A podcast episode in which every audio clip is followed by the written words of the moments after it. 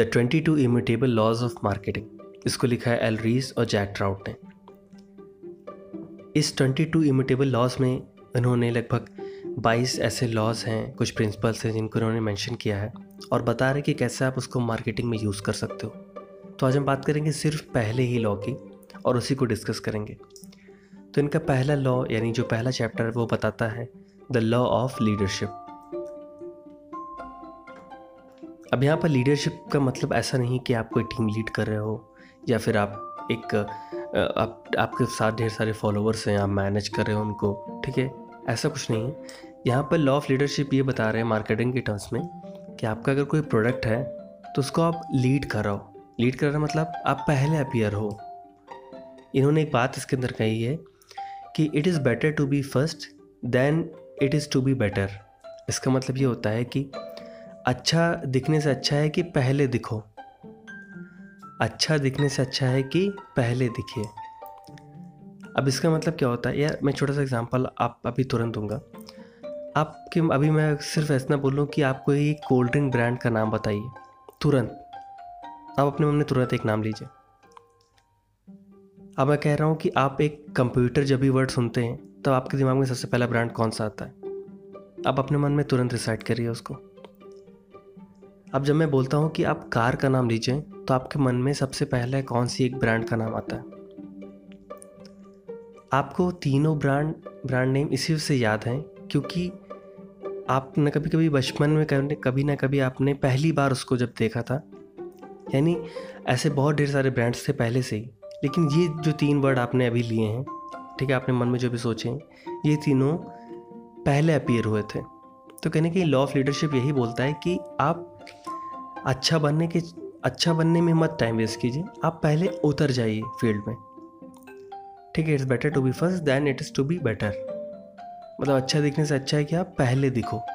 और ऐसा क्या होता है ह्यूमन साइकोलॉजी कहती है कि जब आप कोई अगर नीड है किसी पर्सन की, ठीक है, और उस टाइम पर आपने उसकी नीड को फुलफ़िल कर दिया तो ऐसा बहुत ज़्यादा चांसेस हैं कि फिर बाद में आप इम्प्रूव करते रहो। That's a way different thing लेकिन क्या होगा ना कि एक बार एक बहुत अच्छी सी इमेज बन जाएगी। कि हाँ ये ब्रांड है? ब्रांड ब्रांड इमेज बहुत अच्छी बन जाती। है वह आपने ऐसे बहुत ढेर सारे ब्रांड्स देखे हैं कि लोग ब्रांड की नकल भी करते हैं। मैकडोनल्ड है, ठीक है? वो बर्गर के लिए इतना फ़ेमस है, ठीक है? तो आपने देखा क्या बर्गर लिए कोई दूसरा नहीं खुला है? बहुत ढेर सारे खुले हैं।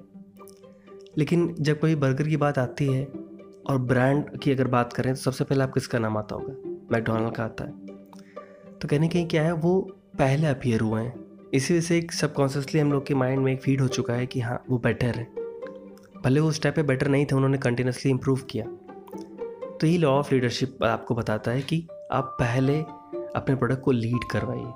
लीड करें आगे। तो कहीं कहीं ऑथर आपको ये बताना चाह रहे हैं कि आप पहले लोगों के दिमाग के अंदर चाहिए उसके बाद उनको कन्विंस बाद में करिए कि आपका प्रोडक्ट अच्छा है।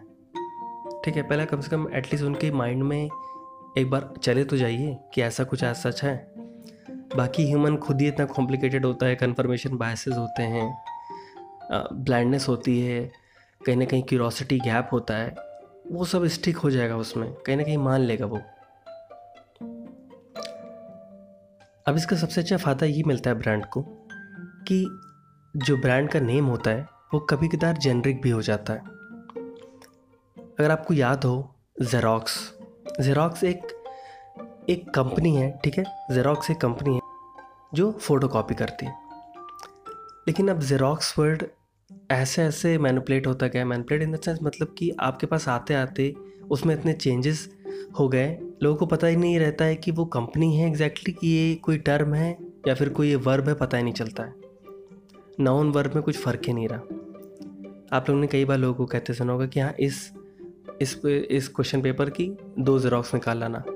यार ज़ेरोक्स तो क्या है? ज़ेरोक्स असल में क्या तो एक कंपनी नेम है ना। तो यही कहने कहीं फ़ायदा मिलता है ब्रांड को कि यार, जो नेम होता है ब्रांड नेम उसको आप लोग जेनरिक भी बना सकते हैं। ये कैसे होगा? जब आप पहले लीड कर रहे होगे तो कहने कहीं आप लोग को समझ आया होगा कि हाँ यार मार्केटिंग में ये जो लीडरशिप होती है द लॉ ऑफ़ लीडरशिप ये किस तरह इंपॉर्टेंट रोल प्ले करती है। कि कहीं ना कहीं आप सदियों तक ये जीरोक्स कॉपी सबको याद रहता है। ठीक है? कहीं ना कहीं कोक की बात करते हैं।